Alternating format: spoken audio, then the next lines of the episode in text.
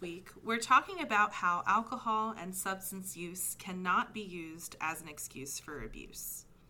This is Jessica Scoltetti, Community Outreach Associate at Safe and Sound Somerset. We are Somerset County, New Jersey's lead domestic violence organization, providing safety, hope, and healing to survivors for 41 years. When one out of three teens experiences dating abuse before high school graduation, it's all of our responsibility to work together to end abuse once and for all. The Ask Ava series, developed by teens in our Speak Teen Leadership camps, is designed to connect with and educate teens and those that care about them about teen dating abuse and healthy relationships. We'll be answering this week's question with a deeper look here on our podcast.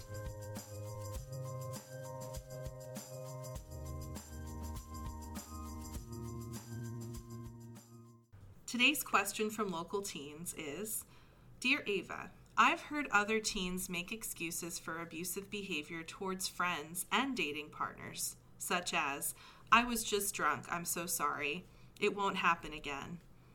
Is this acceptable? Doesn't drinking change your state of mind? So, we get a lot of questions from teens in middle and high schools about dating partners using drinking as an excuse for abuse. For example, I was just drunk, I'm sorry, I'll never do that again. Or a friend making excuses for their partner. It only happens when they're drunk, I can handle it, etc. This is never okay, and it is a huge warning sign that this behavior will probably happen again and or be worse next time. Abuse has been proven by research to typically get worse. An escalation of behavior like this is common when the abusive partner feels like they are losing power and control. Here's something else to keep in mind. There are many people in the world who can use substances and not hurt someone physically, emotionally, sexually, verbally, etc., right? But the statistics for abusive behavior and survivors are so high that we need to keep this in mind. One out of three women in America today will experience domestic abuse in her lifetime. One in four men will experience domestic abuse in their lifetime. So, again, this is something we hear about a lot this excuse for abuse. Abusive behavior is always a choice, though, that someone makes, even if they are under the influence of a substance.